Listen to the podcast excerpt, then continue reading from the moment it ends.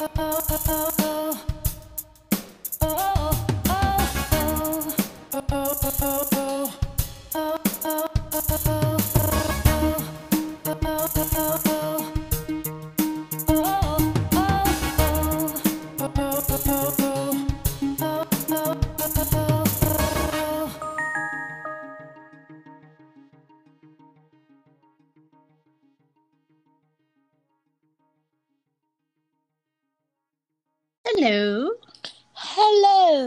Greetings and salutations. Greetings and salutations. How are you? I'm good. I'm Good. Mhm. Very good, very good. Um, how was your day? I'm busy. I spent a lot of it in a car and, Mm.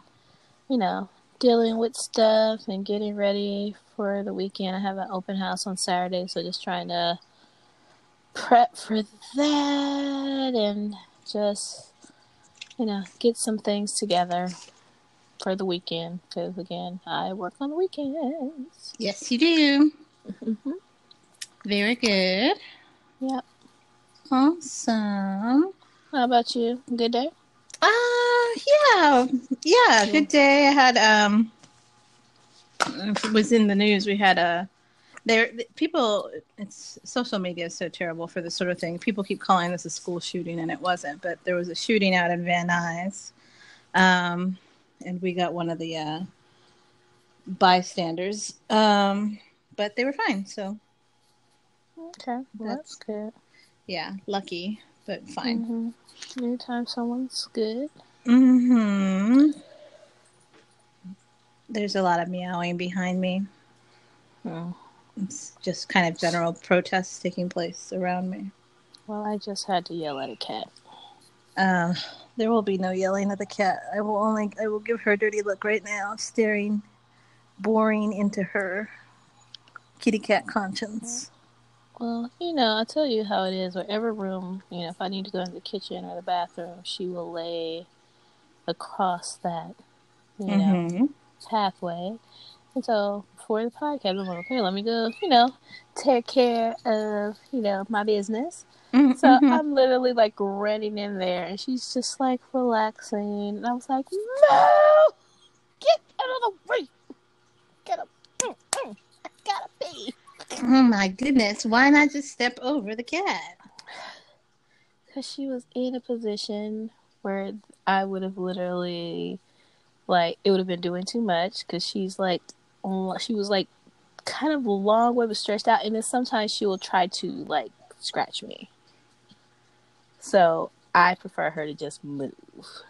Because if she scratched me, I'm just gonna get very angry, and there's no reason for me to be angry at a cat, Mm, it really is. even even a bad kitty. She is a very bad kitty. Not like my kitty. Oh, your kitty's a bad kitty too. Again, let me not talk about a stolen dessert. That's all it takes. You're a bad seed. Bad sweet kitty. No. Okay. Mhm. I don't know what you're talking about. Hmm.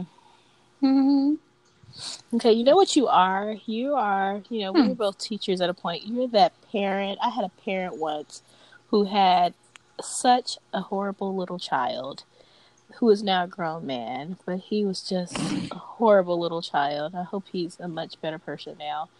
And Mm, to the point where all of the teachers got together and was like, we need to have an IEP meeting. And because Mm. clearly, and we need to have some kind of conference, like all of his teachers. And we're like, okay, does he exhibit these behaviors at home? And she's like, oh my gosh, no. At home, he is kind. He is loving. he is. And like all these things. And I was like, are we talking about the same child who is running, just wreaking havoc? Just running amok. The school, running amok. I was like, lady, get out of here. So yeah, you were like that was your cat. You have a crazy little kitty, and to you, it's like She is kind. She is loving. She is. She's the best kitty in the world. She's the sweetest kitty, and she's charming people who come over. When I told you guys Mm. um, last, you know, two weeks ago now that I had folks over for my peer review on on the weekend, um, Mhm. she made fast friends with everyone at the table. And she Mhm. actually flirted a little bit with my friend Ariel. She almost got kidnapped because he was ready to take her home. Take So- her. No, stay. You can't have my kitty. He can come visit her. That's the. Oh, Marlon said. Yeah, that's the Colonel's kitty. Oh well, yes. He yeah, he really can't have the colonel's kitty.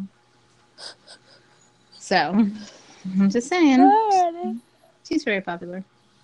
Oh God, I'm tired. And apparently now I have to get up and be somewhere at eight thirty in the morning, which again to a Ooh. normal person doesn't sound that early, but considering I'm working, I was working till eight o'clock tonight. That is early. Mm, true. True that. So, what is going on in the news? Okay, so I have um, two ongoing stories. One which is um, the um, one which is an ongoing and follow up to something we've already discussed, and one that we haven't talked about yet at all. Um, So I'll start with the one that we've already discussed, which is the ongoing saga of uh, the Supreme Court nominee. Um, com- confirmation hearings for Judge uh, Brett Kavanaugh. Um, and this article, um, uh, I'm sorry, hemming and hawing. This article is out of the National Review, uh, dated today, September 20th, by Alexandra DeSan- DeSanctis. And the headline is The Kavanaugh allegations should be confronted, not ignored. And it's in response to, and I don't know if you've seen, um, Dennis Prager came out um, basically into like wrote a column um, that is essentially saying so you, you know the background right that he's being accused um, by a, a woman um, for sexual assault uh, Mhm. when they were both in high school and so dennis prager put out a column saying that um, that Christine Blasey Ford's sexual assault allegation against Brett Kavanaugh um, should not even be investigated, essentially. So uh, Hmm. this, yeah, it's and it's it's pretty crazy. So this this article pretty much responds to that one. So I'm covering this article um, in a by and, and sort of uh, covering both by way. So. Um, it says uh, conservatives can never advocate ignoring allegations of sexual assault or diminish the importance of protecting women from abuse.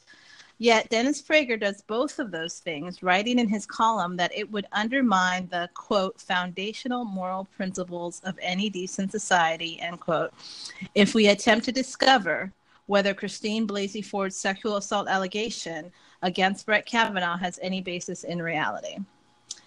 As should be patently obvious, the exact opposite formulation is correct. No moral society can overlook, downplay, or otherwise dismiss behavior as grave as what Ford alleges Kavanaugh did in the 1980s.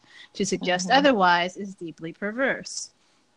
Of course, we mustn't assume that Ford is telling the truth, as many on the left have demanded automatically believing the alleged victim of assault without further investigation and regardless of whether she can offer corroborating evidence is a dangerous standard indeed. But to be wholly uninterested in the truth simply for the sake of political expedience and worse yet, based on a twisted definition of morality is just as wrong. Real justice requires finding as much of the truth as we can, the middle ground between always believing the alleged victim and immediately exonerating the accused is to seek the full truth with clear eyed persistence. Prager insists that such an effort is not only unnecessary but unacceptable in a moral society. Prager writes, Hmm. yeah, Prager writes, I am not interested in whether Mrs. Ford, an anti Trump activist, is telling the truth. Because even if true, what happened to her was clearly wrong, but it tells us nothing about Brett Kavanaugh since the age of 17. That's his quote. So hmm. the writer goes on to respond For one thing, 17 year olds often are tried as adults when they commit serious crimes. Mm-hmm. And surely, especially people of certain colors are. Especially people of certain colors. Mm-hmm. Um, and surely Prager knows this. More important, though this argument, far from being a principle that undergirds a moral society, is a recipe for complete anarchy. How does a man have to, how old does a man have to be before he can be held responsible for his actions? And even if some mistakes could rightly be categorized as youthful indiscretions, making that determination requires that we first know the truth about what occurred. It's worth noting that Kavanaugh himself isn't asserting in his defense that, quote, boys will be boys. He has categorically denied ever committing the assault of which he's been accused. If he did do it, he has now lied publicly several times, including under oath. If that's the case, we ought to know that too. Instead, Prager asserts that regardless of whether Kavanaugh committed sexual assault, he has stored up credit with his stellar record since his teenage years, and thus shouldn't be bothered with defending himself against Ford's charge. His quote moral bank account end quote is f- full of capital. This is an utterly bankrupt way of assessing character, and it's tantamount to arguing that virtue matters not at all. Hmm. Never mind that there is inherent value in clearing the name of a good man. No upright society evaluates its citizens based on the crudely calculated, quote, net value of their actions. We don't invest good deeds in a social bank to be tallied up as a get out of jail free card on the day we commit a horrific crime. Under this ridiculous framework, if I commit a murder, I can be exonerated simply by having spent my life up to that point visiting the sick in hospitals and mowing lawns for the elderly, right. or promising to do so for the rest of my life. A just society doesn't ascertain whether a criminal is a good or a bad person on the whole. It imposes consequences for wrongdoing and obtains justice for victims. Um, and then she goes on to say, even more appalling is the fact that Prager cites Judeo Christian values as a valid basis for refusing to investigate Ford's charges. It's one thing to argue that she has to has yet to provide sufficiently convincing evidence. It's another to assert that Christian values dictate instinctively ignoring charges of sexual assault depending on the identity of the accused and the accuser, um, which is just crazy. Um, worst of all, Prager uses the example. I know, how can it get worse? Worst mm-hmm. of all, Prager uses the example of his wife's response to her own sexual assault as a defense of his argument.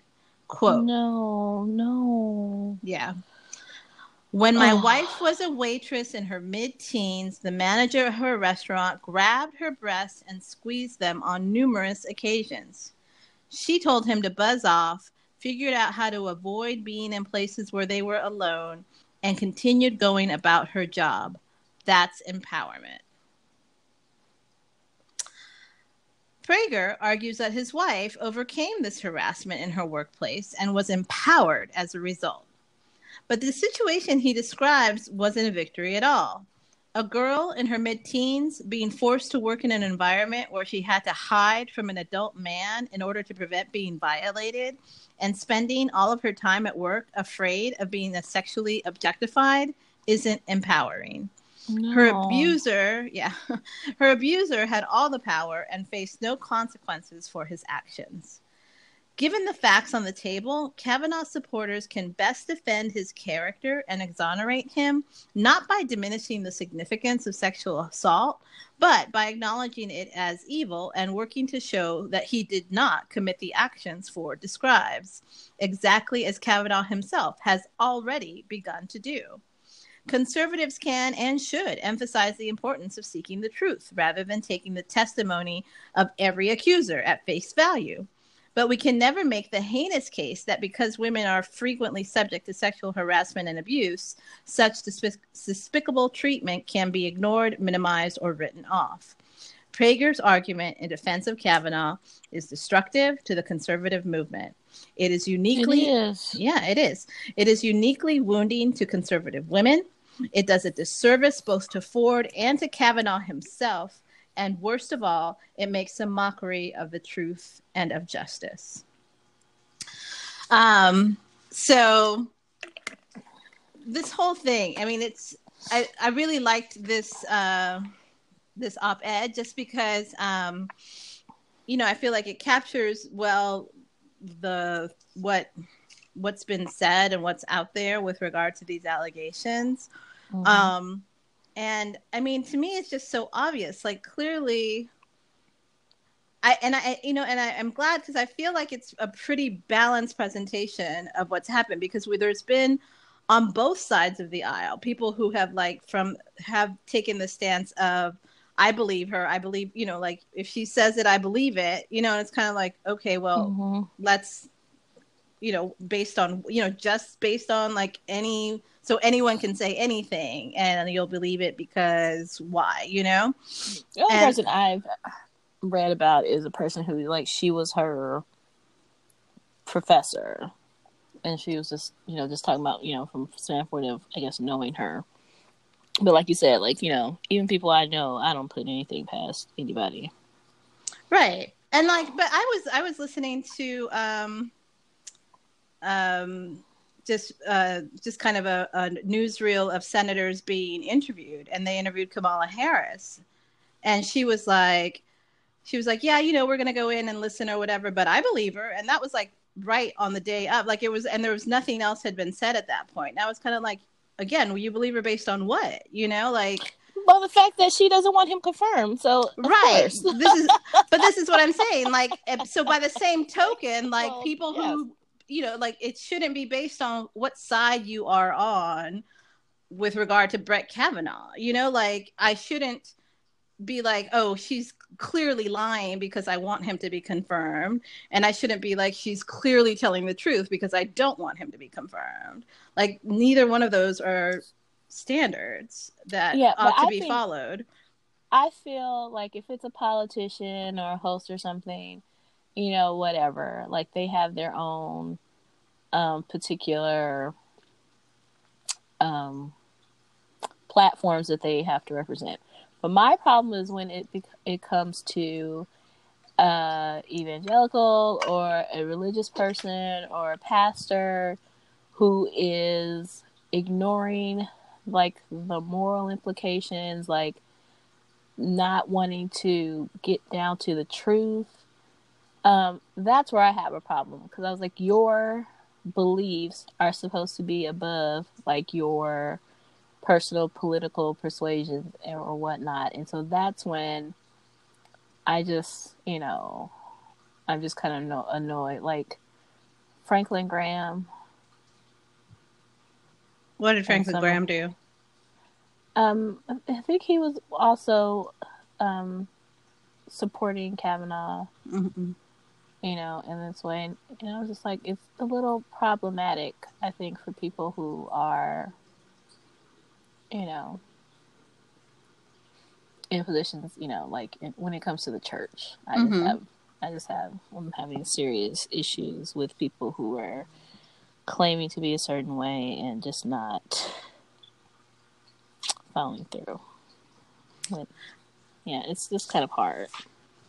Yeah, no, I agree. I just think I don't. I, for me, I really don't have a different a, a different measure for whoever you are. I feel like that just the kind of societal principles of you know and kind of what this article ref, you know refers to as just like you know societal norms for you know truth and justice and getting to the bottom of something and wanting to know the truth like that should override that just anything like what your you know whatever your political leaning in is in this case um and yeah, it should, but I don't. I never assume it does because I think all politicians are. A lot of them are liars and disingenuous.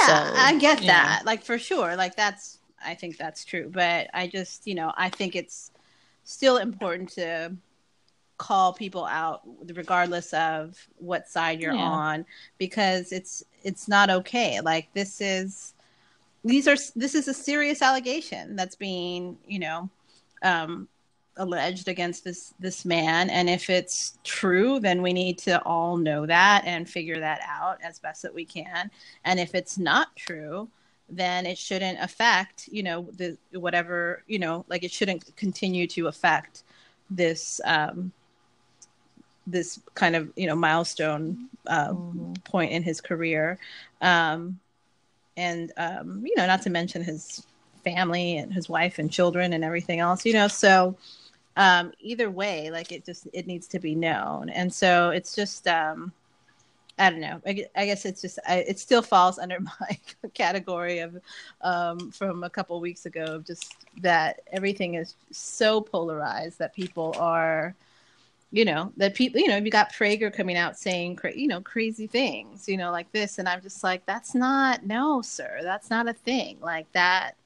It's not okay. Like you can't just um, kind of um, tacitly disregard this woman's allegations.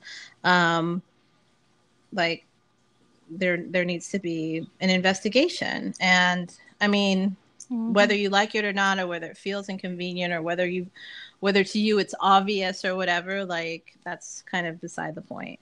um Because obviously this is you know it's it's out there this is something that's put, been put out there now you have to deal with it whether you're frustrated with it or not you know mm-hmm. so um so yeah so that's what's going on in washington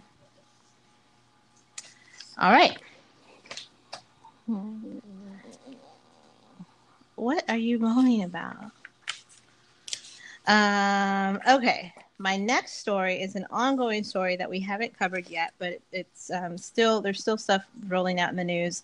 I have a couple different articles with regard to it, and this is um, the murder of uh, Botham Jean, um, who was killed in his apartment um, on. Sorry, I don't. I had the date in front of me just a second ago. Um, just a couple weeks ago. I'm sorry, I'm missing. I'm getting my.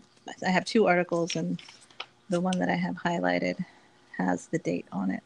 In any case, um, on September 6th. So, uh, it, most people heard this story out of Dallas County. I'll start there. Um, from out of the um, well, I have two stories out of the Dallas News and also um, off of um, theroot.com. Um, and uh, the one off of the root is uh, one of the earlier stories that just kind of sums up a little bit. Uh, it says Botham Jean attorney states nothing in Amber Geiger's story makes sense. So Amber Geiger is the police uh, woman in question here. Um, it says an attorney for uh, Botham Jean, the 26 year old innocent black man who was shot and killed inside his own home, is looking to set the record straight, despite several stories that Jean, that Jean and his attacker, Amber Geiger, knew one another. Attorney S. Lee Merritt claims that the two were merely neighbors, as Jean lived directly above Geiger. Uh, mm-hmm. His attorney went on CNN last week and he says the only connection we have been able to make is that she was his immediate downstairs neighbor uh, there were noise complaints from the immediate downstairs neighbors about whoever was upstairs and that would have been botham uh, in fact there were noise complaints that very day about upstairs activity in Botham's apartment. Botham received a phone call about noise coming from his apartment from the downstairs neighbor. Uh, according to the police affidavit, Geiger claims that she accidentally parked on the fourth floor of her building after working a 15 hour shift and walked to what she thought was her apartment to find the door ajar. She claimed in the affidavit that the lights inside the apartment were off and that she gave verbal commands before firing her service weapon, killing Jean. Merritt told CNN that the official account in the arrest documents doesn't make sense. Merritt says, much of the affidavit just simply doesn't comport with common sense. Typically, I have some sort of theory as to what happened in this case. Here, I have no idea. I do know that certain statements within this affidavit are demonstratively false. For example, that door being ajar, those doors close automatically. And I'll pause there to say, um, have you seen the video of the doors in these no. apartment buildings? So it's one of those like big, you know, like um, it looks like it's probably like a six story, you know, building with like, you know, multiple apartments and it's a newer construction so it's a kind of you know like hotel doors styles you know how like they have the uh, mm-hmm. hydraulic because I said it's like a and it's like a key fob to enter right yeah, actually, the next article is all about the key fob because that's the development from this week. Um, but yeah, so but it's there's a it's an electronic um, key fob to that is your key for the door. But um, they also have just like you know there's um, there's no way of keeping it like you know like a regular door where you just leave it a little open and it stays open. Um, it has that automatic like uh, hydraulic uh, lock where as, lo- as the minute you let the door go, it shuts and, and locks itself. Mm. So anyway, so he says, I'd like just to make the point. So somebody posted, somebody who lives in the same complex posted video of their front door, like opening and shutting, opening and shutting, opening and automatically shutting, you know, just to make the point, like you can't keep this door ajar. Right. Um, okay. So unless both, both, um, sorry, I keep saying his name wrong. Unless Botham propped it open because he was expecting a guest or something, and I'm making up excuses here, it wouldn't have been open. What the family knows, what all the friends know, what everyone I've talked to about Botham knows is that he wouldn't have propped the door open. And they interviewed people who were with him, um, you know, shortly before, and they're like, yeah, no, he wasn't he was just home like he wasn't expecting any company even if he was he wouldn't have propped the door open whatever mm. um, so Merritt just continued to say, you know, what happened is still a big mystery, but what's stated in this affidavit is simply untrue. Merritt also noted that the two witnesses who claimed to have heard knocks on Botham's door and and also claimed to have heard a female voice shouting, quote, open up, let me in. Right mm. before shots were fired. Um, and these two uh, witnesses were two girls who are roommates and neighbors of Botham. So I guess they had like an adjacent apartment to his. And it says both roommates were home at the time. One roommate was closer to the incident and told Merritt the voice didn't sound like an officer command. It sounded like someone who wanted to be let in to it the apartment. Yeah, like it wasn't like, you know, this is the police, open up kind of you know, it was like, hey, let me in, like, you know, whatever. And then another the other woman also told Merritt that after the gunshot, she heard a man's voice say, "Oh my God, why did you do that?" So, um, hmm. so that's the incident itself, and and some of the already you know dicey versions of um, or the already dicey version of story that's being told by the officer. And then today, again from the Dallas News, there's an article um, that says uh, headline: Could data from Botham Jean's door lock deliver a break in the Amber Geiger case. Dallas DA hopes so. Uh, it says the electronic locks in Botham Jean and Amber Geiger's apartment doors could hold the evidence investigators need to contradict or confirm what the Dallas officer told police about how she entered her neighbor's apartment the night he was shot and killed. The Dallas mm. County District Attorney's Office seized the locks from apartments 1478 and 1378 at the South Side Flats, where Jean lived on the fourth floor and Geiger lived on the third floor directly below him. She has since moved out. Um, again, the officer who was off duty but in uniform says she pushed open the door to the darkened apartment believing Jean was a burglar, fired two shots. One bullet struck the 26 year old in the chest, and he died at the hospital. A search warrant obtained September 11th granted the district attorney office permission to pull any data stored inside the locks. Law enforcement also obtained reports about access to locks in both apartments and to the elevators. The contents have not been made public. The report should show whether Geiger unlocked her own door before going to Jean's apartment. It would also show whether she placed her key in Jean's door. It's unclear. Uh, it's unclear whether the data would show whether Jean unlocked the door from the inside around the time of the shooting. If data stored inside the lock does show uh, Jean's door was locked, it would support statement by Jean's family attorneys who say witnesses heard someone banging on Jean's door shouting, Let me in. Alternately, alternatively, the data could show the door was unlocked and ajar, as Guyger told police. Um, it goes on to explain that an electronic lock that, sem- that resembles the ones at the Southside Flats stores data on 200 entries, according to a description of the lock by the Swiss company Dormakaba. That lock, like the one on Guyger's and Jean's apartment, is accessed with an RFID key, a key that uses radio frequency identification. Inserting the key into a hole above the handle unlocks or locks the deadbolt.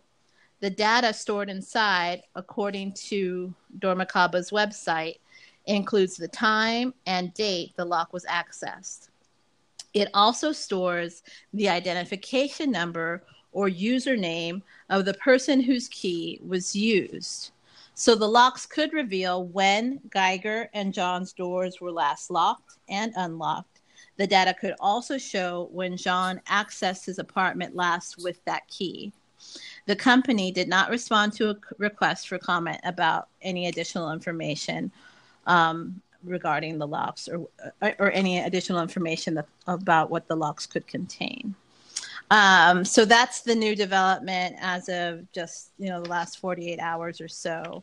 Um, this idea that hopefully uh, this you know that they they literally like took the doors off of each of these apartments and have these uh, door locks in um, as evidence now, um, and hopefully that will shed some some more light or give some more information but the whole thing is just crazy her story is insane um it doesn't even make any sense like because i just feel like okay like everyone's lived in places everyone's lived in these complexes at some point whether you were mm-hmm. in a mm-hmm. dorm or whether you were you know had an apartment for a while like these complexes that are basically every hallway is identical.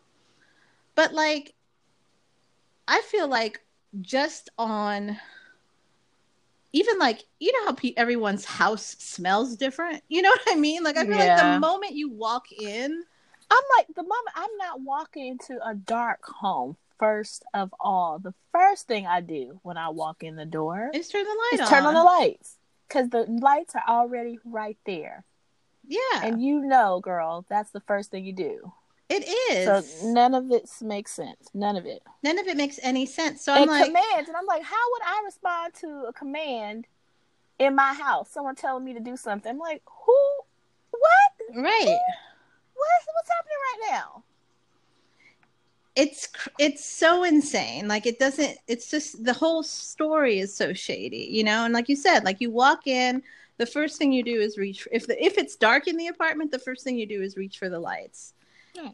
and and also what's also strange is how about even if i'm a police officer and i walk up on my apartment and supposedly the i think that's my apartment and the door is ajar and i don't live with anybody i'm not just marching in there. Like i don't know what's in there you know what I mean? Like if my door mm-hmm. was ajar, I'd be like, um, okay, I'm going back outside or back downstairs and I'm calling the police because my door's ajar and I didn't leave it like that. Right. Or what I'm, I'm calling... not gonna do right. is walking just, into yeah. just march in there.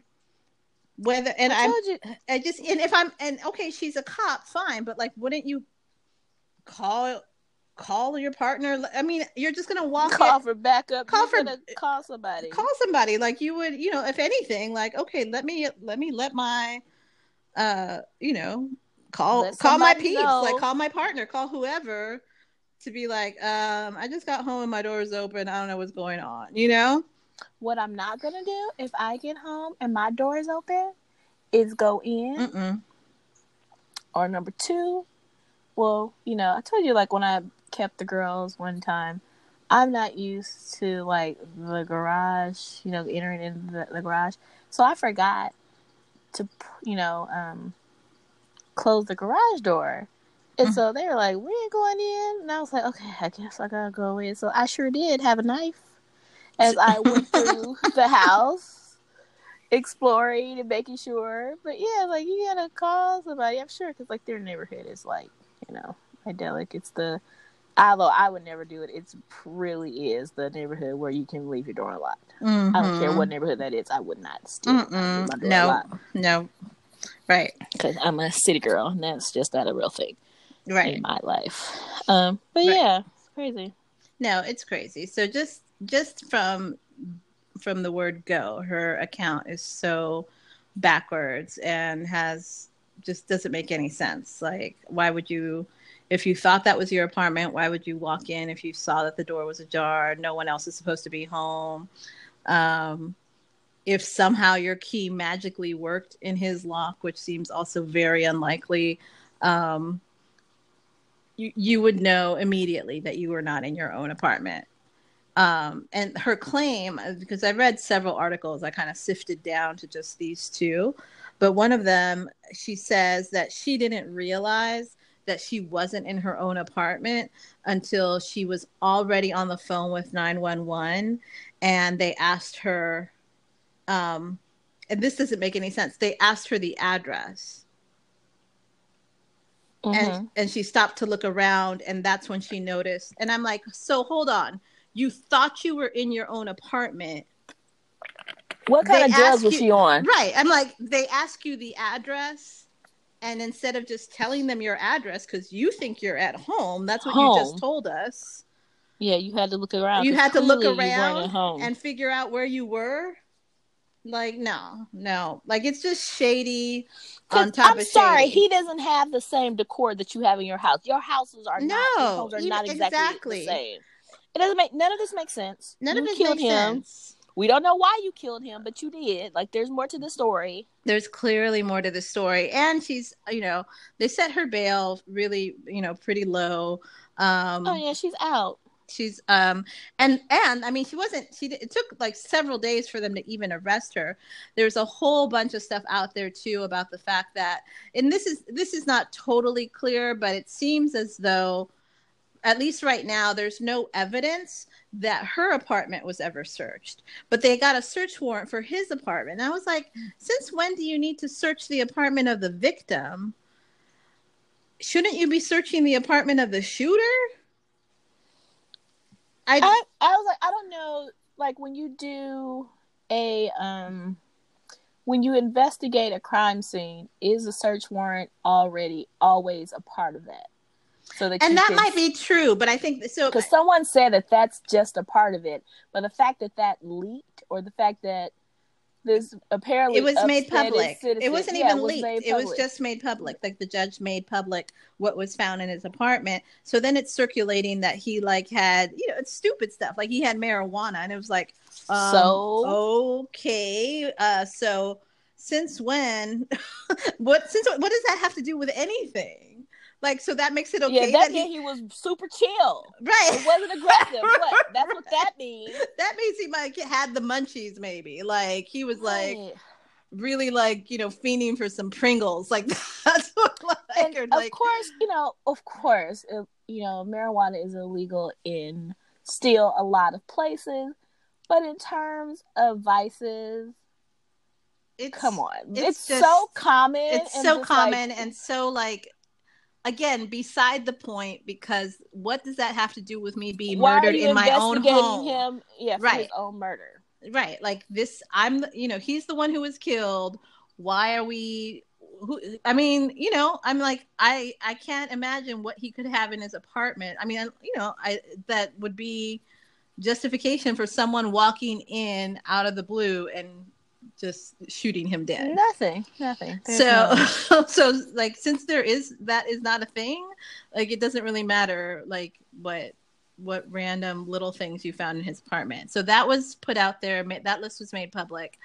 There has been no.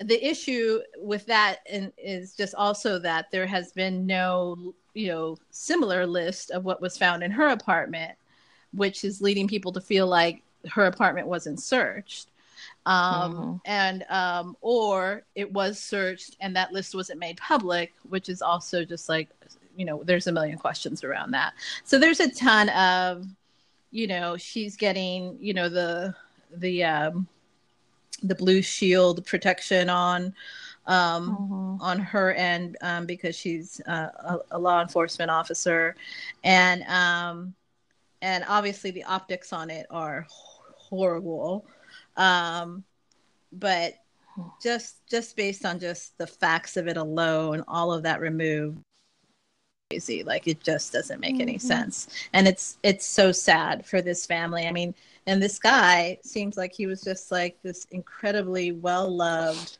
Um, Mhm. you know, by his family, by friends, coworkers. I mean, just he just seemed like this like really nice guy. Um, and so there's obviously uh, uh, outside of just the complete injustice of having something like this happen to anybody. Um, uh, you also have just this terrible human loss um, for um, for everyone who knew him and is devastated um, by this. So it's terrible. It's just it's just terrible and really really sad. And um, and I hope that they can. I hope that this situ. I hope this this uh, this thing with the locks um, really does work out to be, you know.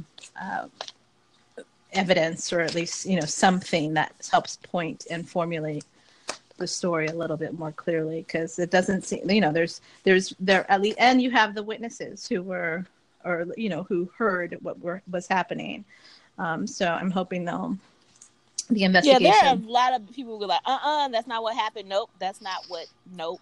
mm-hmm. Yeah i mean. So hopefully, you know, get down to the truth. Yeah, I mean, and they're saying that the two girls who are roommates, who you know that were that the uh, attorney uh, was quoting, um, they live right next door. One of them was um, in a room closest to like a wall that was shared between the two apartments, and she was said she was reading her book. So she was like, Mhm. she had like a real good, like he, you know, like a auditory witness of what she heard and that the other girl, you know, dittos the same thing. She was in a different room and had the TV on, but she said, you know, but she echoes what the first girl said as well. So it's just, yeah, it's crazy. So hopefully these key fobs um, do indeed, you know, contain Mm-hmm. the type of details that will will help uh, prove um, more of what what what actually happened. So. So anyhow, so we'll keep that'll be another story that we keep um, following as as it develops, and um, we'll talk about that as as uh, that happens. So that is all my Hmm. newsworthy. Mm, mm, mm. Mm, mm, mm. I'm sorry. That was just a whole lot, a whole lot. Okay. Alrighty. Um. So shenanigans after that.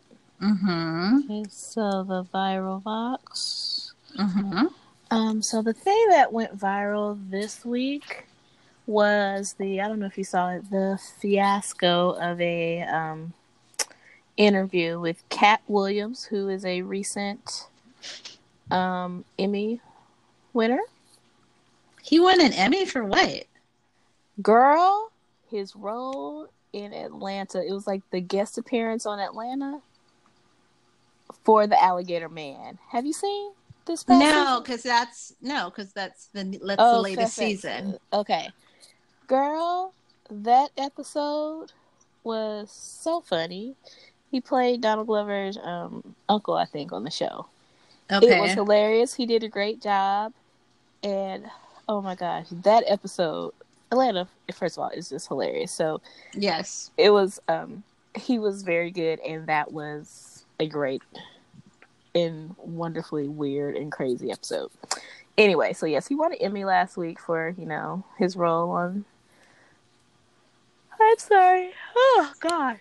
Oh, okay. Ooh, if you don't come on, Lord. His role on Atlanta.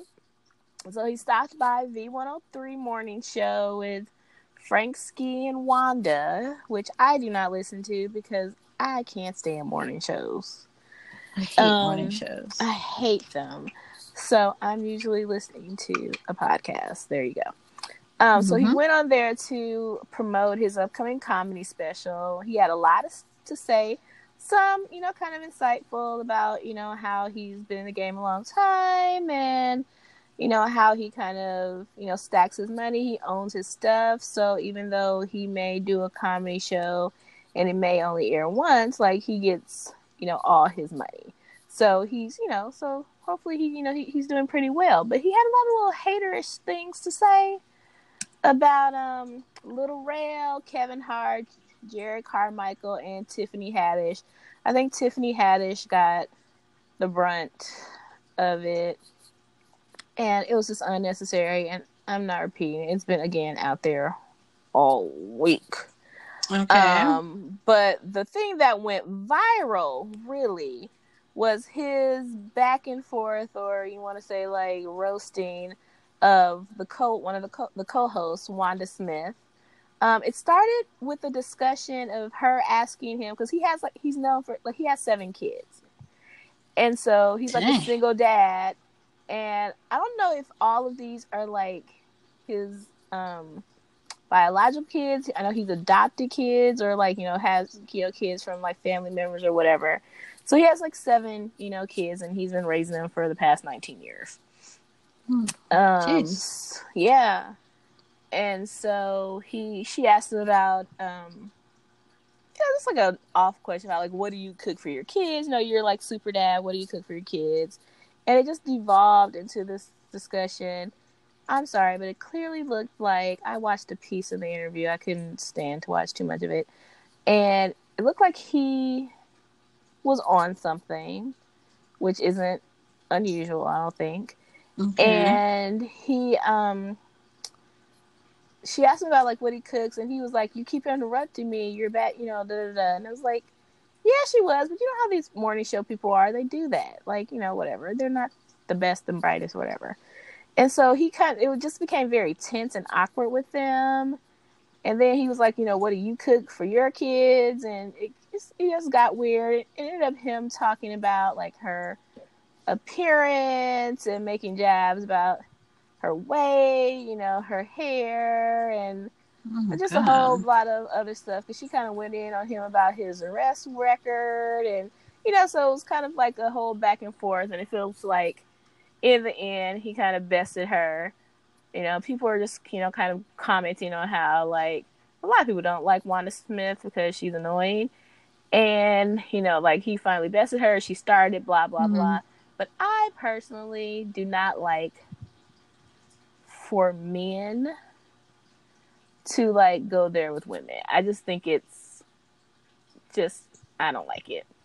So, anyway, so that was that. But then, the girl, this has been, you know, that was the viral part that's been going on. But mm-hmm. there's been so much little stuff going on outside of that. Tiffany Haddish has, re- you know, responded to the stuff he, you know, said about her. Um, and then I think the next day or around that time, um, they were at a comedy club. She was um, opening from someone, and he came to see an act there. I guess the headliner, and he kind of approached her and was like, "Yeah, see, you know, I told you, you know, mess around me, you know, make you go viral, all that kind of stuff." Well, her husband was there, who was all of, you know, three, uh, nearly three hundred pounds, six something, mm-hmm. and um, he was, you know, basically like, um, "You're not gonna approach my wife hmm. while I'm here. That's not, you know, like if you had just stayed over there." and not did anything else, like we would have been fine. But you approached her, that's not going to happen.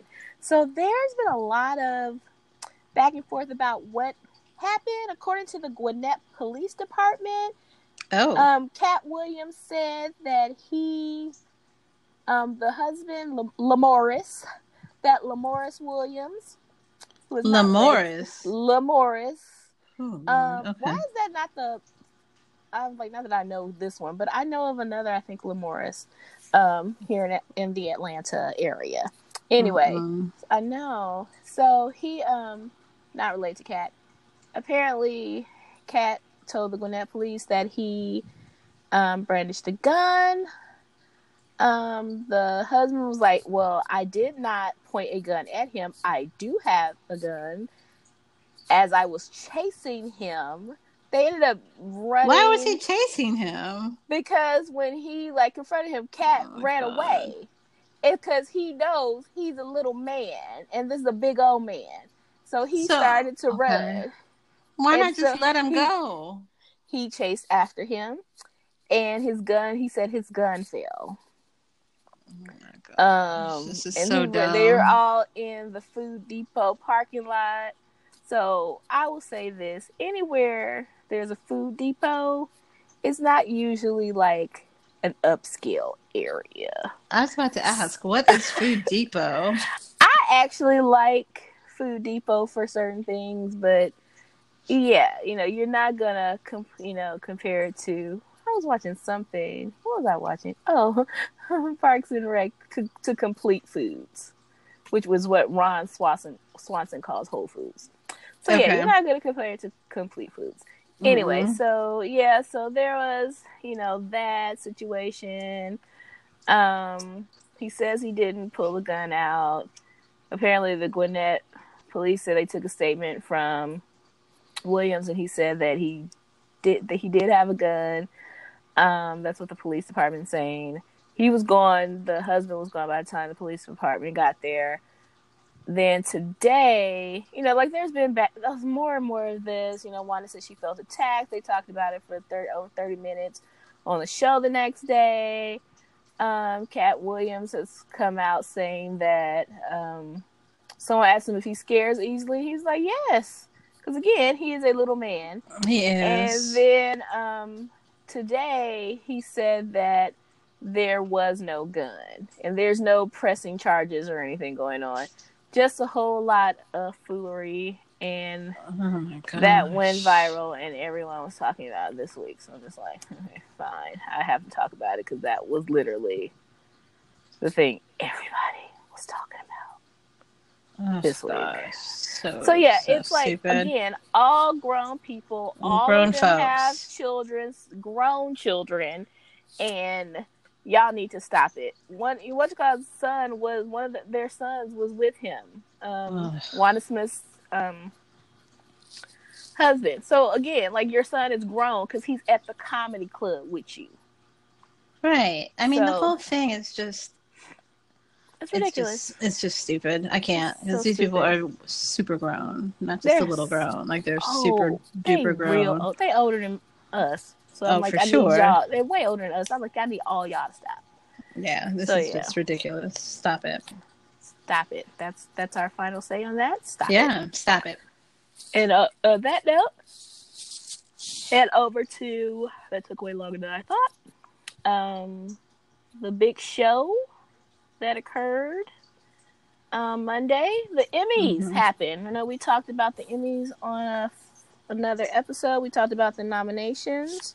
Mm-hmm. So well that it happened, and I just want to give a shout out to Tracee Ellis Ross, who always looks amazing, and I loved Issa Rae's outfit too, the little pantsuit, the like blue kind of Tiffany blue, or maybe a little lighter than Tiffany blue, gorgeous. So shout out to them, Black Girl Okay. Magic all over uh, the red carpet.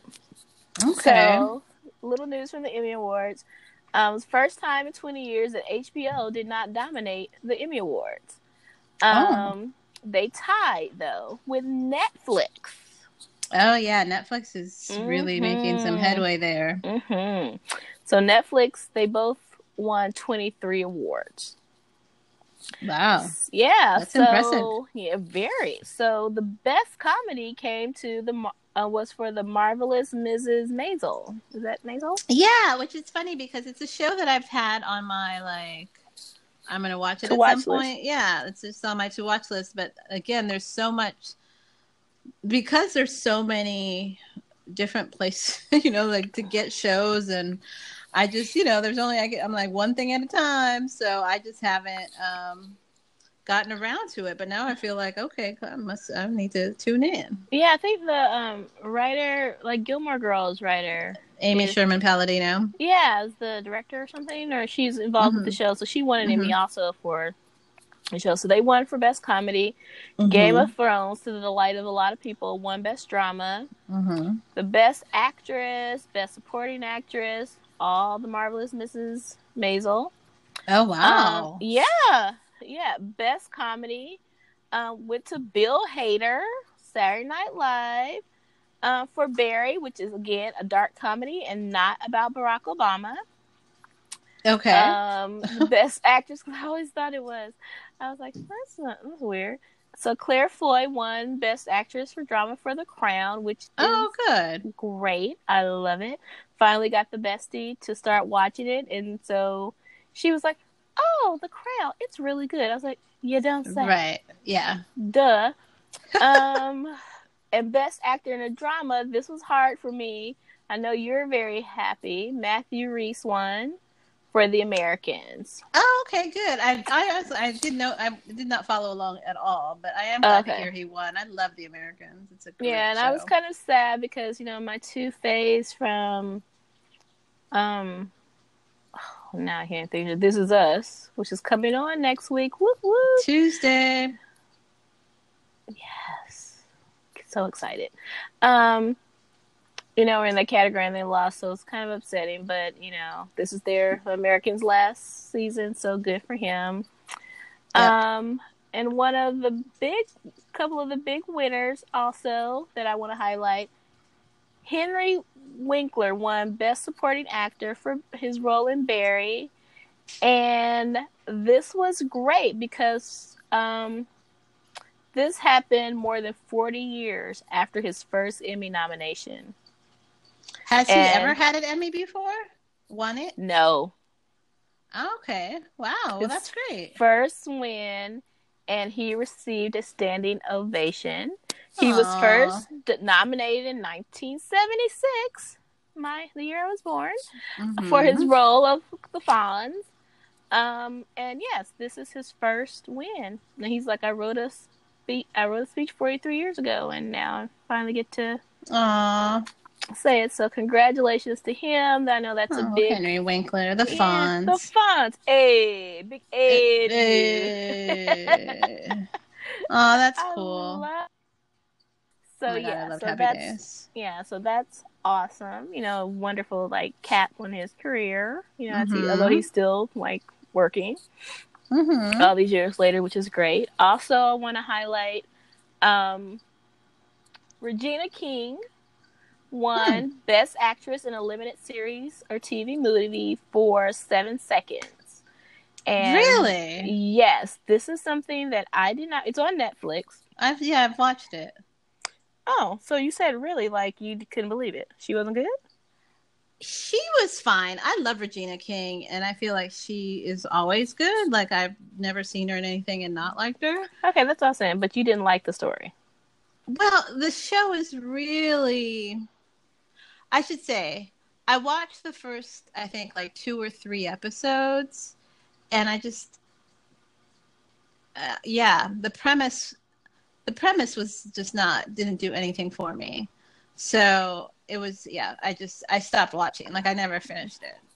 Yeah, and so I never started because my men- mental health is not set up in a way for me to watch anything like this. Um, I just can't.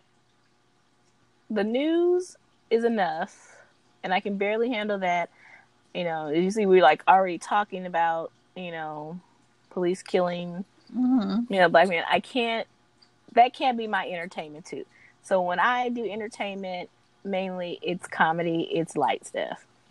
Um, so yeah, I couldn't do it, but congratulations for her. Like, give her all the things because she's awesome, and she's been awesome since yeah, she was I'm really on glad to hear that she. Yeah, I, I'm really glad to hear, hear that she won an Emmy. I think she's terrific. Um, hmm And I- Leslie Jones was very apparently very excited.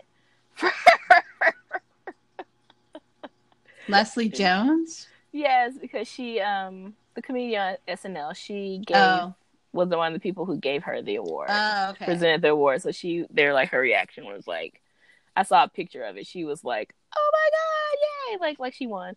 So Oh, that's was really funny. Yeah, Good. Yeah. No, I'm I'm glad to know that she got an Emmy. I think she deserved it a long time ago for v- various other things. I mean, Mhm. just her role on South I, on Southland was like amazing. Right. You know, like I just I'm kind of bummed that it's for this show, which I thought was right. bad badly done. Like it's Okay. not even just like it wasn't. Diff- it's definitely like the whole like police violence, but the th- the premise is so stupid. Since you're not going to watch it, I'm just going to say the premise. Other people might watch it. Okay, spoiler alert. If you're going to watch seven seconds, fast forward like 30 seconds. Mhm.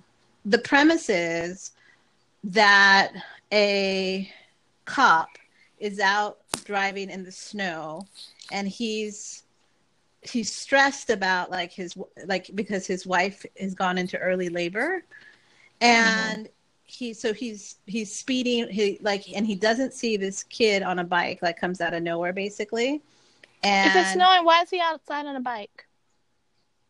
yeah so the kid's out in the snow on the bike i mean i guess people bike in the snow i don't know i don't live in the snow I don't know. Yeah, i don't know what ha- i don't know what anything about happens in the snow Well, in Atlanta, everyone's inside. So I, well that's why I yeah like, but this i think my this is like a place where it really snows all the time right. and that's not an option because then you'd be inside like eight months out of the year so like, I don't know. My you know experience with snow is what it is. Okay, go on. Yeah, so I think it's like supposed to be like in a real like you know regular snow. Anyway, so he hits this kid on the bike. It's and um and when he gets out to see what's happened, the kid um he's like really hurt him. He's clearly like seriously um injured. And instead of like calling 911 which i feel like any normal person would do. Like it was clearly an accident. It was you know like there's no reason to try to cover this up. It, and it's a black kid. He's a white cop. Instead of calling nine you know 911 and having an ambulance come out and try to save this kid's life and you know report that there's been an accident he calls his buddies who he was just with um who are also cops they get there. And again the whole time the kid is like you know about to die. And and and probably like could have been at least like an attempt to save his life.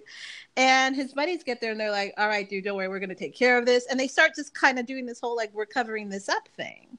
And then so the whole show is based on we're co- this this cover up and i'm like why? Like this is Mhm. stupid. Like there's no and they don't give you and as I, like, so i'm waiting for the first couple of episodes to see like is there background between him and this kid like if there's some you know like wh- is there something more to this that would at least explain why you feel like this is going to come off as something other than an accident you know and Mhm. and they never got to that as far as i uh, like as far as i watched they never got to that or then there was not even any foreshadowing of that.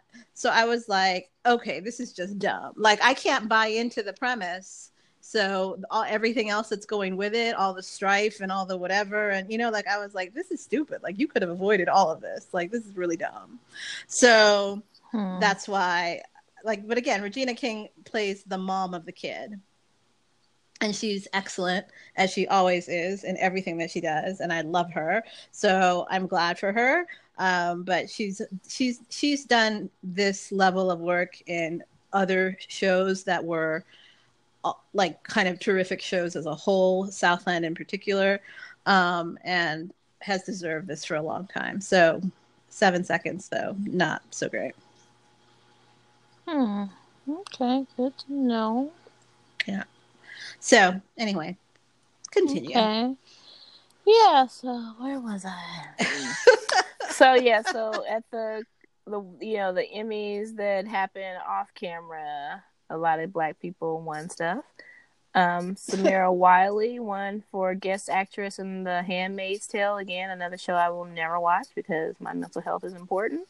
oh And my I'm god, like, I don't know why I don't anybody know how watches that. she survives because she went from that horrible, horrible season of Orange is the New Black, her last season, to Handmaid's Tale. I was like, girl, you crazy. Now, wait, who is this? She played Poussey on uh, Oh, Orange is the oh, New oh. Black. Yeah, yeah, yeah. So I was like, girl, I don't know how you do it, but that's horrible. Um, Ron Cephas Jones, who played the dad on This Is Us, uh, won for guest actor in a drama, well deserved. The Uh, dad. Yeah, um, Randall's birth father. Oh, very nice. Mm-hmm. That was great. Um, Tiffany Haddish won for Saturday Night Live, and I thought I saw that, and I didn't think that was that funny, but okay, sure.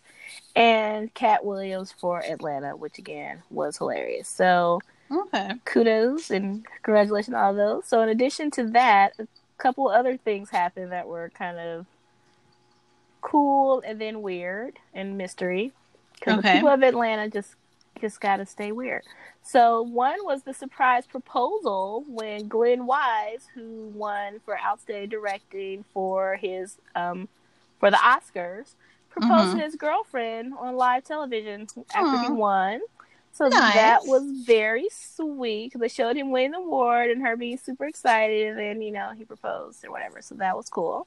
How exciting! What if he hadn't won? When when was he going to propose? Maybe at dinner that night, maybe, maybe at Oh. dinner afterwards, or who knows? But he had the ring, and you know the thing is, he's won. Like I think they said like a dozen of these, so I think you know he wasn't like thinking he wasn't gonna win.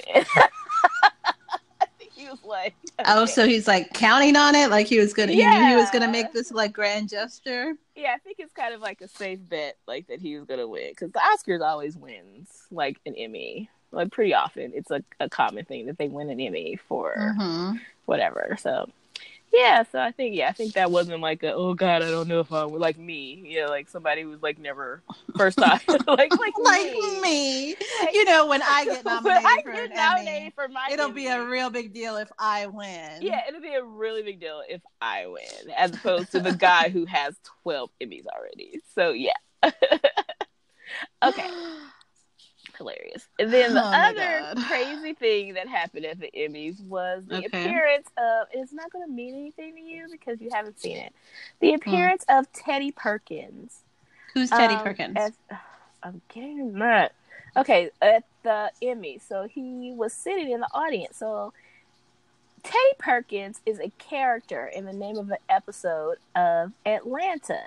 And this particular episode is um, Lakeith Stanfield, who plays like Paper Boi's best friend Darius. I think his name's Darius. Okay, yeah, I, I know the um the best friend who's like really Weird. smart, but like weird and kind of like He's like Stri- an idiot savant. He's yeah, yeah, yeah. Like, but he like yeah, he's they play up the part that like he seems like he's probably like a total goofball, but he's actually got like some things that he's really smart about. Okay, Oh my gosh, like oh my god, I love the episode where he like is gonna flip money for him for Earn with the dogs. Oh my god, that was hilarious. Anyway, so it was like a, a, a episode where he like is going to pick up this piano from this estate. I think it was a piano. And he meets a Michael Jackson esque character whose name was Teddy Perkins, who was in, you know, like a child performer and had a brother and all that kind of stuff. And it just gets dark and it's just very weird. It's like it's it's fascinating and it's weird and strange and very much Atlanta. It's very critically acclaimed episode. So Okay. you see this Teddy Perkins had a very specific look, you know, very Michael Jas- Jackson esque. yeah, I'm looking at this picture. Oh, you It's see it? bizarre. super scary. And so Donald Glover played Teddy Perkins. So you saw Teddy Perkins sitting in the um the audience. Okay, And so but it wasn't Donald Glover because they're like they saw him capture um him like congratulating Bill Hader, so it's like he didn't have time to get in and out of makeup. Um, and so it was a whole. But they were like, but Donald Glover didn't walk the red carpet, so you don't know if he did it. Like it was like so. There's all this speculation about who is actually Teddy Perkins, and so a lot of people were feeling that it's Lakeith Stanfield who put on the costume because when I looked at the thing, it looks like he's sitting next to Lakeith Stanfield's girlfriend, who played on um, Mindy, Mindy, the Mindy Show. Uh huh. She was the black girl, the receptionist. The no. Oh, okay, yeah. Yeah, so like that's his girlfriend. The nurse. The nurse. Yes, I'm sorry. It's like she wasn't a nurse. She was the nurse. Why? So, See, yeah. why the black girl got to be the receptionist? Hey, ain't nothing wrong being a receptionist. All good. I'm just saying. I just I always see her sitting behind the desk, so that's why. Um. Mm. So, but he did walk the red carpet before. But like I said, he was sitting next to his girlfriend, the Teddy Perkins character. And if you look at like the shape of the face and like kind of the expression, to me it looked like Lakeith Stan, um, Stanfield. However, Right. there's a picture at the after Emmy's after party where Donald Glover, um, Lakeith Stanfield, and Teddy Perkins um, are together. Oh, So- I see that picture now too. So they are just like screwing with people's mind, and I want them to stop. They're so crazy. They are just crazy. yeah, like men. So they that's yeah, so- crazy. But it's Mhm. clearly a black man in white face because when you look close up on the picture, the white makeup, the flesh tone makeup, um, stops. Like there's parts like there's a few pictures where his chest is a little bit like the shirt and the makeup don't meet, and so you can Mhm. see that his chest is like four complexions darker than like the the white base Oh yeah. So I've never doubted that it's another black person, but I'm just trying to figure out like Who? during telecast. Yeah, during telecast, like the guy, it looked like just like you know, like even if you're wearing makeup, like your expression is still your expression. You can kind of, if you know people or see people a lot, you can kind of tell. And so the way that he was kind of like smiling and yeah, look, Lakeith Stanfield like does creepy little smiles and stuff. Anyway, like when he was in Get Out, oh my god, he was so good in that. You remember he Mhm. played the um the boyfriend of the rich older lady Yeah, yeah, yeah. who he yeah. snapped the picture of. Yes. the one who actually says get out. Yes, get out. Yeah. Yes. So yeah, so it you know just it's a mystery, and you know they're not going to tell. So Oh no, well that's the whole point. What would be the fun in telling at this point? yeah. You, that is so funny. shadow- I can't see. I hate. I hate that I have to wait for the the next uh, yeah, oh, season. So good. I love Atlanta. It's great. Atlanta's show. great. I'm looking forward Although to it. I haven't seen, I don't think I saw the last episode for whatever reason. I just haven't seen the last episode of the season, so I'll watch that sometime. I don't know. I'll figure it out. Um, and my last thing, because it's time to get ready to wrap this up soon. Mhm. Um, the Super Bowl halftime show. okay. Um, they announced this week that Maroon Five will be headlining the Super Bowl halftime show. I love Maroon Five. I enjoy Maroon Five. Um, Adam Levine specifically, you know, I love Maroon Well, 5. sure. Like I, I feel like Maroon. I mean, Adam Levine is like Maroon Five because I I mean- I honestly don't know who the other people are. nobody. Nobody does. It's kind of like um, They're. I mean, their parents. well, and I'm sure they're very proud of them, their girlfriends Yeah. and wives. It's like I was-? It's like an old episode of like Top Chef, and it was what's see um, see uh, this is how bad it is. What's Dave Grohl's band? Not Nirvana, but the doesn't he have like another band? who? Dave Grohl that was in Nirvana. Oh, I don't know. Anyway, he has another band. Like I don't know any of the other people except for like Dave Grohl. So it's kind of like that situation where you know you're the you're the star, you're the headliner. Um. Anyway, so they haven't, you know, all the Supertime halftime show. They're always, you know, special guest appearances. Um. They haven't been finalized yet. Somebody I put on hiatus is um mentioned as being a potential because she has a song out right now with Maroon Five. Um, Who? I cannot say she who shall not be named. She's one of the ones I put oh, on hiatus. Oh, oh, oh, last got week. it. Sorry, I, I was it. like, who's on hiatus? Got it. Okay. Yeah. So and um Travis Scott, who you know they've had the two biggest albums of the year, so they're rumored to be um, two of the performers, and um, I just need to say they better be because people are mad. So the reaction of Black Twitter um, regarding Maroon Five and other people's reaction to Black people's anger about Maroon Five it's it's a whole lot. So why know, are they Super- angry? Cause Super Bowl is going to be in Atlanta, Okay. and so people want some act associated with Atlanta. And I was like, that's not necessarily how it happens. I was like, a lot of times they, you know, might do something, you know, depending on who the city is, but a lot of times it's just random. Um, It is totally random. Like where it's where the Super Bowl is has. I mean, I can't think of a time when it has had something, uh, like a specific link. The performer has had a specific where link was to the, the, last? city, Where was the last? Minneapolis. and they did the whole Prince thing that has to do. They did with a tribute to Prince, but that was um That was after his death. That was um, right. But it was the Who or was it the year before? I'm trying to think. Wasn't it in Houston recently? I don't remember. Because weren't the bushes rolled out during? the yeah, so that was like two years ago because um yes, And then it was two years ago because it was it was it, it was the it, that was the 20 um so yeah not 2018 but the 2017 super bowl and the whole thing that was really funny was because the um the bushes had just not gone to the inauguration for trump remember Right, they were ill, but they because they were both right in the on out to hospital the and like deathly Yes. ill and then like two weeks later They're like, "Ta-da, Super Bowl! Let's They're like Super Bowl, let's play football. So yeah, so it was in Houston. Didn't Beyonce perform? yeah, is that the okay? Let me now. I'm looking things up.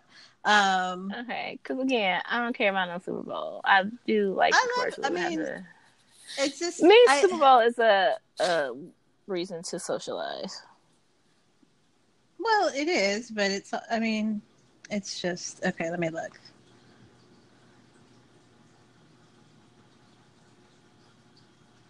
Super Bowl halftime show, uh, February 2017, and it was. Oh, that was um, Katy Perry. No, it was Lady Gaga. Lady Gaga. Sorry, where's? Oh, I'm sorry. I'm looking at the wrong thing. Okay, yeah, that was Lady Gaga. So again, one Okay. thing, one has nothing to do with the was- other. And was Beyonce there? I feel like Beyonce was there because I feel like Not Beyonce's for the Lady Gaga there. one. She's not always there. Um, okay. Because I was trying to remember if she was there because you know Beyonce is from Houston, so I was trying to say like, okay, sometimes I do. No, it's not. It's it's totally has one thing has nothing to do with the other. And they, I really feel they feel that it will be a good. Atlanta has such like a thriving music scene, and it has for some time. So, I will hope that I don't care about those, you know, mumble rappers or those new people, but I think it would be great if somehow Outkast would make an appearance at the halftime show. I don't care how y'all make it happen. Just make it happen. Because I feel it's just quintessential Atlanta. And I also feel that Outkast would appeal to the masses of people watching the Super Bowl. Because I feel they're very much our age group 40s, 50s. Everybody listen to Outkast. And I feel so yeah, I put that out there. I feel that, you know, Outkast should make Okay. an appearance. Yeah, I don't care about any of these like, you know, if they put future like that that's just not going to happen cuz you can't have somebody like where you bleeping out every other word of their song. So, I mean, That's the thing, though. Like usually, the Super Bowl performer is somebody that has a, like Vanilla. a really wide mainstream Mhm. reach. Um. So yeah, I'm looking at the list now. So you know, so they're saying Maroon Five for this one coming up. Last year, um, in Minnesota, uh, Minneapolis, it was Justin Timberlake Mhm. um, Lady Gaga the year before that in Houston. Uh, you're thinking of the year before that, which was actually Coldplay, that weird Coldplay Beyonce Bruno Mars combo. Um, and that was at Levi Stadium here in um, California. Mhm. And then, um, Because I remember the whole Oakland, the whole Black Panther thing she did. right. Mhm. Um, so the only thing that usually ever coincides is that sometimes there'll be like if there's if the performers choose to use uh, incorporate a marching band, it'll be a local marching band. Like um, for Katy, Pe- like the year before that at Arizona um, University of Phoenix Stadium, they use the um, the Katy. It was Katy Perry, Lenny Kravitz, and Missy Elliott. Again, random combination of people. Um, it's always random like that. So I was like, I know they're gonna. so usually, I mean, yeah. So like they do like combinations of folks. Bruno Mars has done more than two, or has done two already. And so, yeah, but it has. It, it's usually completely unrelated to. I mean, the closest thing to it was five years ago. It was uh, Beyonce, uh, Beyonce and um, Destiny's Child, and it was that was when it was in New Orleans.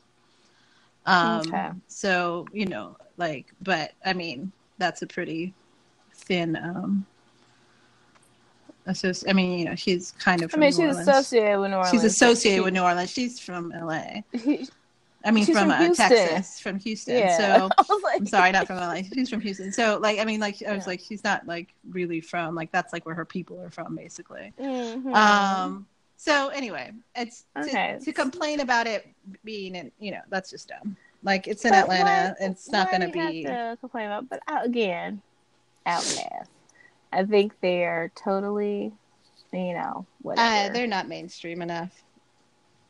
I love Outkast. I would love to see Outkast. But no, but they no, I mean like for uh like a guess, I mean, Maroon Five is Maroon Mhm. Five, like they're doing that. But they had Missy Elliott come. I don't feel that Missy Elliott is more. she is. Mm, I think for our, I think in the same way for our age group, I think Outkast is the same way. I don't think anybody like outside of our age group, like, yeah, I think they're to me they're on the same level. Hmm. Like during the '90s, I absolutely think, an Outkast. yeah. Hmm, maybe. you know, again, I may be my Atlanta bias, but because they were everywhere here and they were, they were like doing big things like all over. So I don't know, like once, especially once they did the um the double solo thing. I kind of agree. I just, hey I yeah, you know. Yeah, but that's like that's probably their only album or record that was like yeah, that like I, I feel like that's theirs. I don't know. I'd be really surprised. I think it'd be great, but I'd be really surprised. We shall see. I doubt I'll watch it anyway, but still, unless what you call it makes me. That makes you. Yeah, I Wow. don't really want to watch. Yeah, I'm kind of like, you know, I, you know, it's like I said, it's hard to say like you're protesting something you never really watched anyway, but so I'm boycotting. You ain't never caught it a life in one time in your life. That's yeah, I was like, that is not a boycott. he watches, you know, football still, and so I'm just like, okay, fine. I ain't watching it. Oh my I try word. not to watch it. Yeah, I don't care. Although they say Kaepernick, uh, a couple of teams are interested in him, the Raiders being one of them. So see how it happens with that. The Raiders are struggling Mm-hmm. As something. always. They're praying Um, for a miracle. Yeah, but yeah, They're in Las Vegas now, right? he, he ain't it, huh? They're in Las Vegas now, right? The Raiders? I have no idea. Mm-hmm. I thought they were. Girl, you need to have a. You have more of an idea than me. I think they're in Las Vegas now, or going to shortly. All right. All I know is what I hear in football talking circles. So. Oh God, I don't know. But I'm not following. Circles. I'm not following the Raiders ever. Crazy. Mm. All right, so yeah, that's it. There's some other things going on. Marvel's going to have a Killmonger series come out soon. I don't have any details on it other than it's happening. So okay, that should That'll be, be exciting. Mm-hmm. For all you people that read comic books. Mm-hmm. Good stuff. Good stuff. Oh, and um, totally random other thing. Um, Porsha Williams of The Real Housewives of Atlanta oh, is pregnant. Congratulations. Mm-hmm. And that's all I got to say about that. So, congratulations to her. She got her a storyline for next season. You go, girl. Okay. Do you, did you see the little tidbit? This is uh, about cousin Meghan's dog. No. Okay, so you know how the, remember the whole thing at the wedding how she has a a, a rescue pup, who's mm-hmm. this little beagle, and he rode in the car with um the queen, you know, and how this like you know, so the whole like rescue pup story of this little dog who was like in a shelter, and now he's like riding down the streets of London with like the Queen of England, right? Mm-hmm. So the cutest thing I saw online today is that they've turned him into his story into a children's book. Oh, that's sweet. And it's like, and so they have like a animated, you know, like a drawing of him, a little cute little beagle on the cover, wearing a crown, a purple crown, and it's and all the proceeds go to um, rescues, pet shelter rescues. Isn't that awesome. cool? That is. And it's cool. like the story of Meghan Markle's dog is like the subtitle or something, like something to that effect. But I was like, that is the cutest thing. I was like, that. What a great way to like again, just kind of use your um use your platform for mm-hmm. you know mm-hmm. something that matters and that's important. And, um, getting um money to go to you know a cause that that people care about. So i thought that was kind of neat. So sweet. Little rescue awesome. pup yes. Yay for all the rescues. So very good. Hello? i'm here. Okay. Kind of felt like cut out for a 2nd mm-hmm. okay. Awesome, so awesome, that's awesome. fun. Yeah so that's it for me. What's been going on What's Here been we... going on? Let's get personal. Um, this week, or okay, last weekend, I finally saw Crazy Rich Asians, all like late. Mm-hmm. Um, I really liked it. I did mm-hmm. not. I'm not one who read the book though, so I'm not like doing that comparison. Um, because be glad. Okay, because some people I feel like who read the book had like a lot of issues with the movie, and I'm like, I'm just seeing the movie. I don't know anything about the book. Um, yeah. But did now did you you you read and and saw it right? Yeah. And did you think it was a that was problematic, or what, what was your take on it?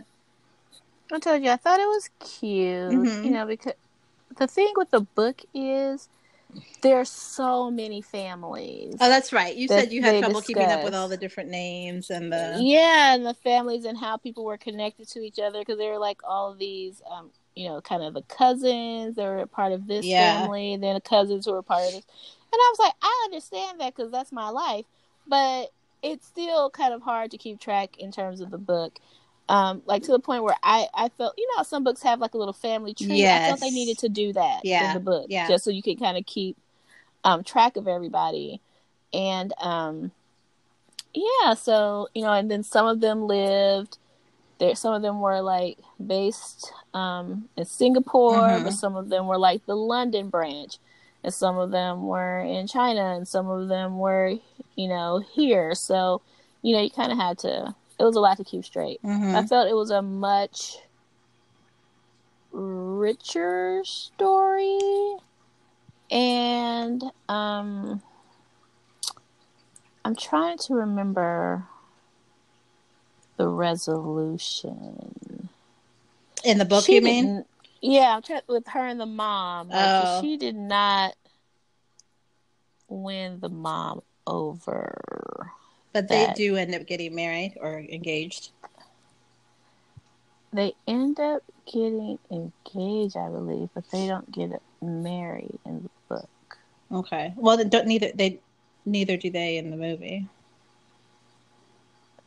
And I'm trying. Oh God! See now I'm like I'm mixing them up.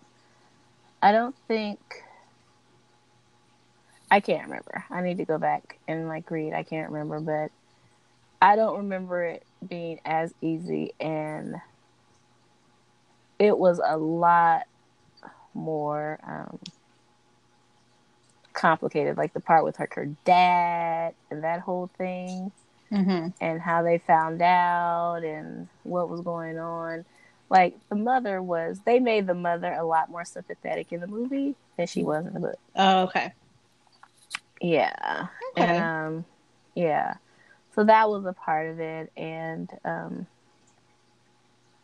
yeah, but it was okay. I didn't like. I said Awkwafina. I didn't like her. They didn't. Her character was a little more refined. Yeah, that's what. And her family. Heard. Yeah, and her family was a little. They weren't as like cartoony. They were a little cartoony in in the movie. They weren't portrayed like that in the book. So, um, but yeah, but I thought it was cute, and everyone was uh, very good looking. Yeah. And I'm very happy for all the Asians who finally have a movie with people who look like them. That's awesome. Because as much again as we talk about black people not having representation in movies, like Asian people have it even less. Latinos, Native Americans get out of here. Yeah. Um. So absolutely. You know. So that's awesome, and them showing that their stories, even though this is a very like, you know, it's a very specific story. Specific yeah. story. Yeah. Um. Like you said, I want to go to Singapore. Oh my god, I totally um, want to go to Singapore. I was like, oh, this is. I, that was it. And I told you this. I was like, okay, so I thought the movie was fun since I don't have the book as a framework, I was like, it was just a fun movie to me. I was going, mm-hmm. I was going mm-hmm. in for a fun movie. I got a fun movie. I was, I was satisfied. So that was good. And then the other thing was like, okay, great. Now I have another city to add to my list of places that I want to go. Um, because mm. Singapore was not on my list at all, but seeing it yeah. in the um in the movie was like, oh, this place is gorgeous. Like I want to see all of this in person. Like it was so beautiful. Yeah. So I have so many cities on my list. I was again, you know, I'm dreaming, looking at vacation destinations. I was like, I still really want. to. I feel like there's so many places to see that I shouldn't go back to a place I've already been. I do but feel I, that way too. Although it's it's hard though, right? Because like it's like I really want to go back to Barcelona. That's what I was looking at. I saw like a great deal for oh Barcelona this week, and it was like it was just like I think maybe four. It was a seven days Barcelona, and it was like a mm. great price. And I was like, oh Jesus, I want to come Barcelona so yeah and i love this sound because you know that's i would love to be able because you know we had only a, a, couple of days in barcelona two and a half, mm-hmm. basically and mm-hmm. um and the thought of having like the luxury of like seven whole days there where you could like do a lot of the day trips that we didn't get to do mm-hmm. and like kind of mm-hmm. take it at a more leisurely pace and like soak it all in oh gosh mm-hmm. i would to kind of live the Just, well yeah. you got really into the when you talk about someone who acclimates to her surrounding it's like spain was made for you spain was her and the siesta uh, I would be working, reading, doing stuff during siesta. I would sleep. Sleep like the rest of Spain. Like me and the resting. country went to take our nap. And I don't eat your meal with your family and you know, the midnight, not... the late night treks to get uh, churros and chocolate. Yeah, it's so funny. Like ten o'clock at night, people are just kind of everyone's out.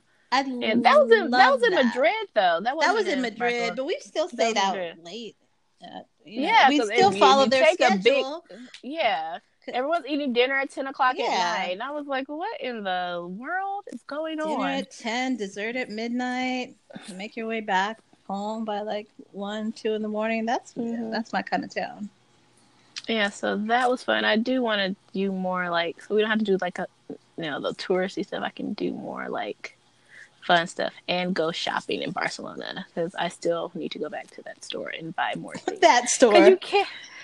Yeah, I can't remember the name of it anymore. It's like a, just a department store. no, I remember in- that store. That's that place. I still regret not buying that purse. Remember? Yeah, Mm. it's a department store, and I've you know tried to order things from there, but you can't. They don't ship internationally, so I was just like, Yeah, you just got to go back there. Expensive, yeah. it was just like a really dress. nice like it was like a Nordstrom like a like uh Nordstrom's Barcelona Nordstrom's Mhm. basically. Um It was, and I got two beautiful. I like there were so many dresses. Like when you go to, you know, as a plus size woman, you go to different countries. I only travel with a uh, carry on because I was like, I don't know if I'll be able to find clothes in this country, so I need to have my clothes with me, mhm. kind of thing. And I found so many great things in in Barcelona specifically. I was like, I was amazed. So I was like, I wish I had more money to buy Mhm. more dresses in Barcelona because there were so many good dresses. I was like, I'm only buying two, but I want. I could have bought like so many more. They were so, they're still like some of my favorite dresses. I Yeah. love them. And my cautionary tale is la- What's your costume? Your ladies, What? if you see a unique piece and you are in some foreign country and it is, you know, several hundred dollars, but you have the money to spend, just buy it. Do not leave it there because years later, you will be on a podcast talking about that handbag that you didn't buy that you still think about that you could have afforded, but you caught yourself trying to be, I don't know, frugal. I don't know what my problem was. And I was like, and, that's so unlike you. We were- Right. And the thing, I think, I think because you had bought those shoes already. Well, yeah, I was. It, it was. It was more of like a comprehensive, like, oh, well, I've already got this and that, and like, you know, so I was trying Yeah. to like, you know, rein it in a little bit. We were towards Yeah. the end of our trip, and I, I probably, you know, but again, I regret. Regrets. I've had a few, and this is one of them. So, uh, I'm just saying, just just spend the money, folks. You're out. You're on vacation. You you um are if it's a one of a kind piece, no one's gonna have it back in your hometown. Just get it. Just get it. I'm saying, even my H and M That's right. Spain necklace. That's all right. these years later, and again, like it didn't cost a whole lot of money, but it is unique. And I was like, I am taking this with me back to America, and because I have not seen this in America, Mhm. and to this day, every time I wear it, I get compliments. Mhm. And then you get to say, "Oh, I picked it up in Oh, I- Barcelona." And you know, I don't do that because that's a little. You're a lie and a half. I've heard you tell No. people about your little dress from Paris a million times. What dress from Paris? Some little dress you picked up when you were in Paris. Oh, okay. But no, I really with the necklace, like again, it happens so often. Like I've said it, you know, on the podcast, and I said to you, but I haven't like, I don't. When people say it, I just say thank you now because it it sounds a bit obnoxious. and um, and the Paris dress, I do love that dress, but you know what? I gave it to Pumpkin, Oh, and that was she wears it, and it looks adorable on her because it became too short for me Mm. and I could not wear it out in public anymore. But Wow. I still love that dress. well, And now she, looks can tell people it's from Paris. yes, and that's totally cute for a middle schooler to do. Like yes, my auntie Anthony, she got it in Paris. It's from Paris. So, yeah. Exactly. So yes, pass along. So Pass yeah. along. So that is my cautionary tale. Um, anyhow, uh, what else? That's. I mean, there's there's not a whole lot going on. There's um, everything's good. Um, we um, we're just yeah, we're just chilling. Um, and I feel like there was something else I wanted to share. Um, but now I am drawing a blank. I'm, but I am looking forward to all the fall shows are starting back. And like you mentioned mm-hmm. earlier, This Is Us comes back on this Tuesday. And um, so, yeah, so there's a few things going on that, you know, just entertainment wise that I'm excited about. And um, and this weekend coming up in particular on Saturday, I have my monthly spa day so I'll be getting my nails done. I'm going to have a facial, and it's going to be lovely. Um, so, so yeah, so that'll be good. Um, but yeah, mm. I need a pedicure. My feet are like, what are you doing? That? I don't think I've gotten one since my birthday, so I was like, I need to. Oh, that's what it was. I've, I've started mm-hmm. working out with. Remember last week I said I was going to do the free consultation with the trainer at the gym. Mm-hmm. So I did that, and that went really well. His name is Alejandro. Alejandro. Alejandro, and he's very nice. And um, mm. so I went ahead and I signed up for one session per week, like a sixty-minute session each week, just for the next like, I think basically a total of like five or six weeks altogether. Um, okay. And so we had our first. So last week was the free session, and then this past Tuesday, I did the um, the the first of the six, I think, altogether. And um, so just to kind of get back into, you know, and getting to know like the gym again, and you know, workouts, and so that went well. I'm super sore, um, as one is after having not moved that intentionally for years. Um, mm-hmm. But you know, but it's that good sore. Like, okay, I really, I'm doing something. I can feel the difference. So that is all. What about you? Mm, this week has been good. A little stressful at points. Mm-hmm. Don't want to talk about it. Um, work is crazy. Yes. And um, yeah, I was like, this is just. it's a whole lot sometimes, but it'll be all good. All good things, you know, constantly changing, putting out fires. Um, yeah, trying not to, you know, drink my problems away. Um, yeah, don't do that.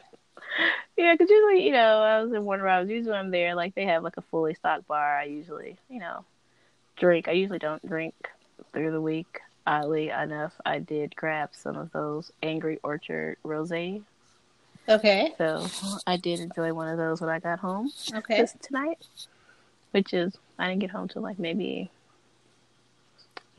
eight eight thirty ish. Okay. So I was like, mm-hmm, angry orchard, you come here. Perfect. So yeah, so that's it. Nothing, nothing major. It's all good.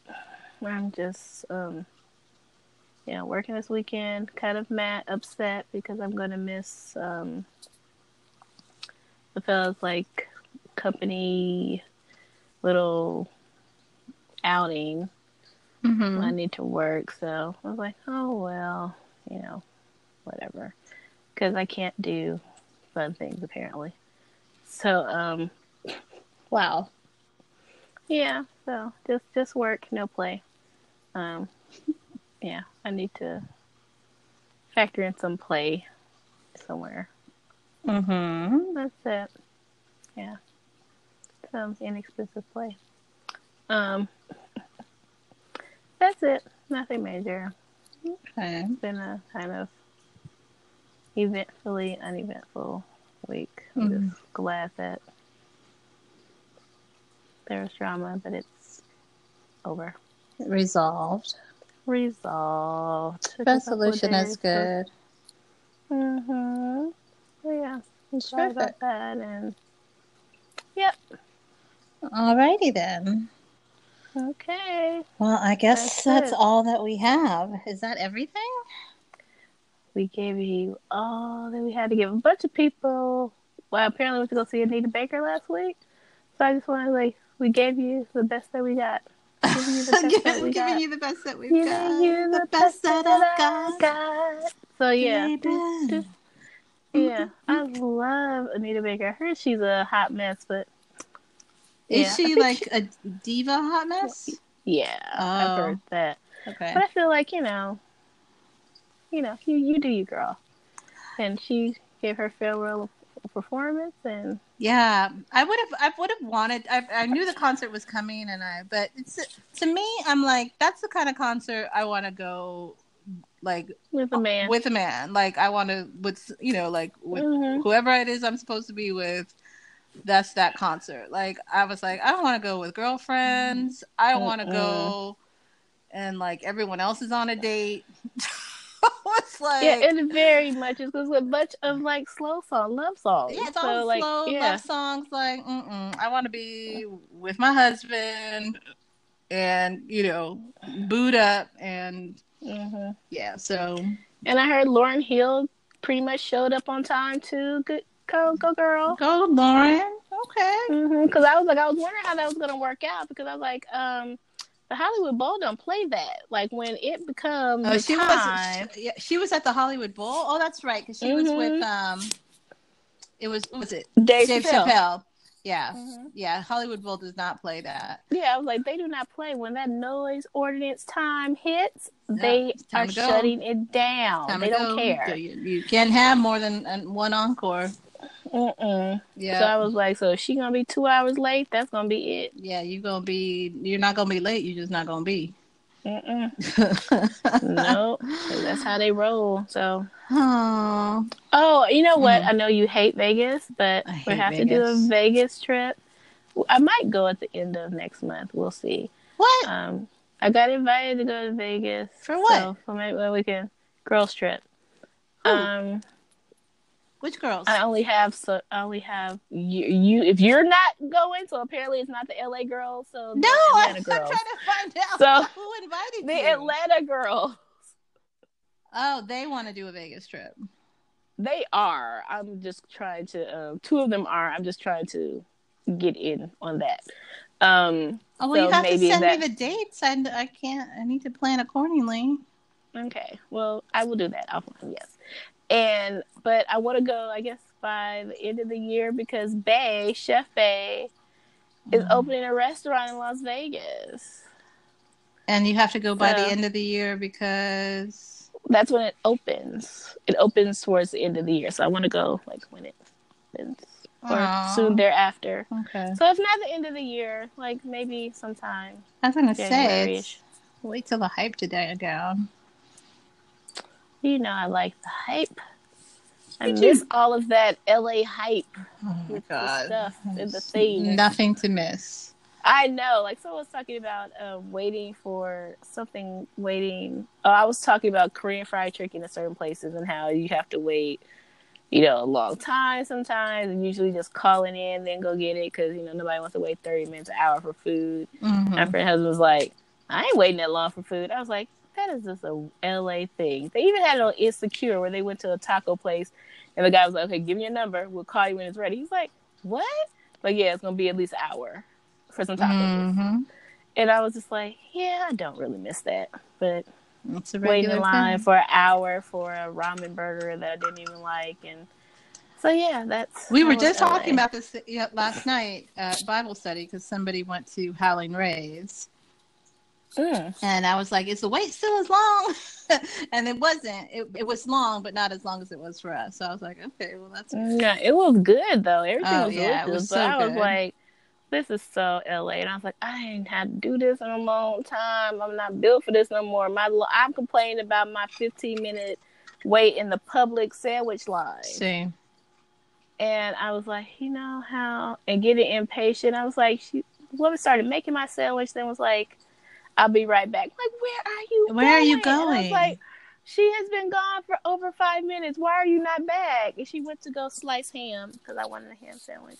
But I was mm. like, you didn't have to slice ham. I guess you do have to slice ham for for a ham not just sandwich. me, but for, but not just for me. But no, I mean, she sliced like several things of ham, like for Right, like 'cause she doesn't maybe go ten sandwiches. and forth, right? Yeah, but I don't care about that. I care about my sandwich and my sandwich being made right now. wow. 'cause I'm hungry. So yeah, so this is how impatient I've gotten with that. So Mm-mm. all right, we gotta go. Do we gotta like, go? mm, Yeah, we've been chattering a long time. And it's- No, we're we're our, revealing uh, your. We're getting to the bottom of your uh, impatience. We're just Hey, we're drilling down to the real problem. Now we gotta go. I'm not talking about my problems. Focus. I was like, we're not even gonna get started talking about my problems because we'll be here another two hours. So yeah. So all right, girl. All right, girl. It's been fun. Yep, yep, yep. We'll do it again next week. I think so. Yeah, why not? I think so. Yeah, sure. Sure. All right. Mm, Bye.